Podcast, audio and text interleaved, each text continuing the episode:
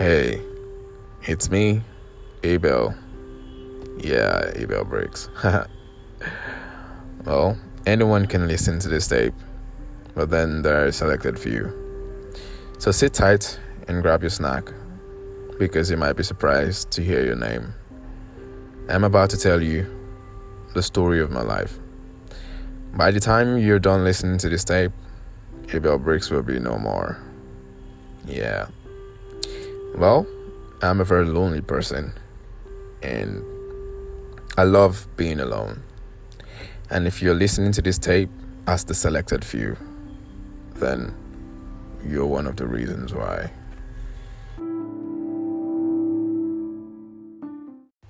Let us go back in time.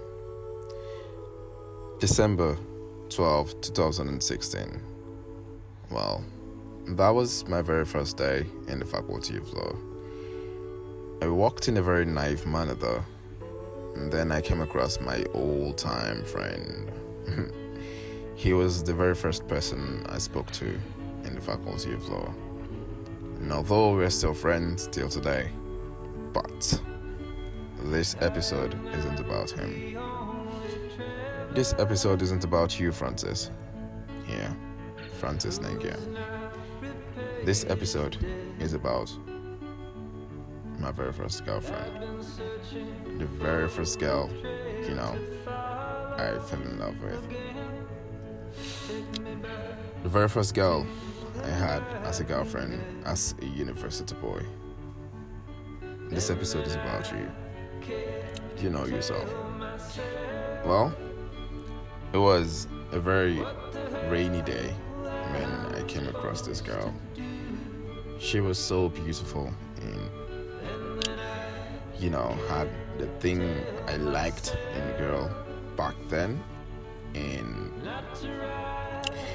I never really, I never really knew her until, you know, I got to speak with her and got to know her name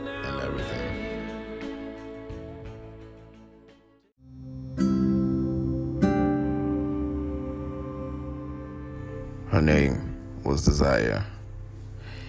Desire was a very loving girl, though, you know.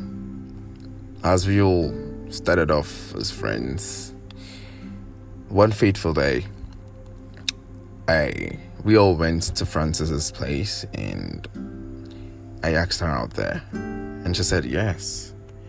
And so, boom, we started dating. Things were going fine until one day she began to complain about me. She said I lacked emotions. How did I lack emotions? How? I was 19, come on, and I didn't really know how to love. But I was trying, I know I was trying. But then she said I lacked emotions. And then things began to go left and south. So we broke up. I remember that day vividly. I felt really bad. Although people that knows me can testify that I'm not a man of many words. But in that day, I spoke because I was sad so I had to, you know, speak. And then I left. I went back home and I began to wonder what really did I do wrong?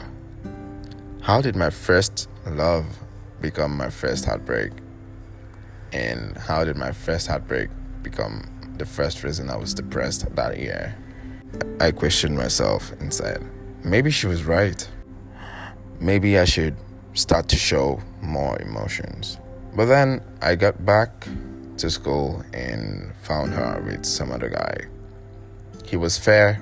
I don't know, she claimed he was from her church, but I got to realize maybe she was ready to move on and, you know, she didn't want to give me the chance.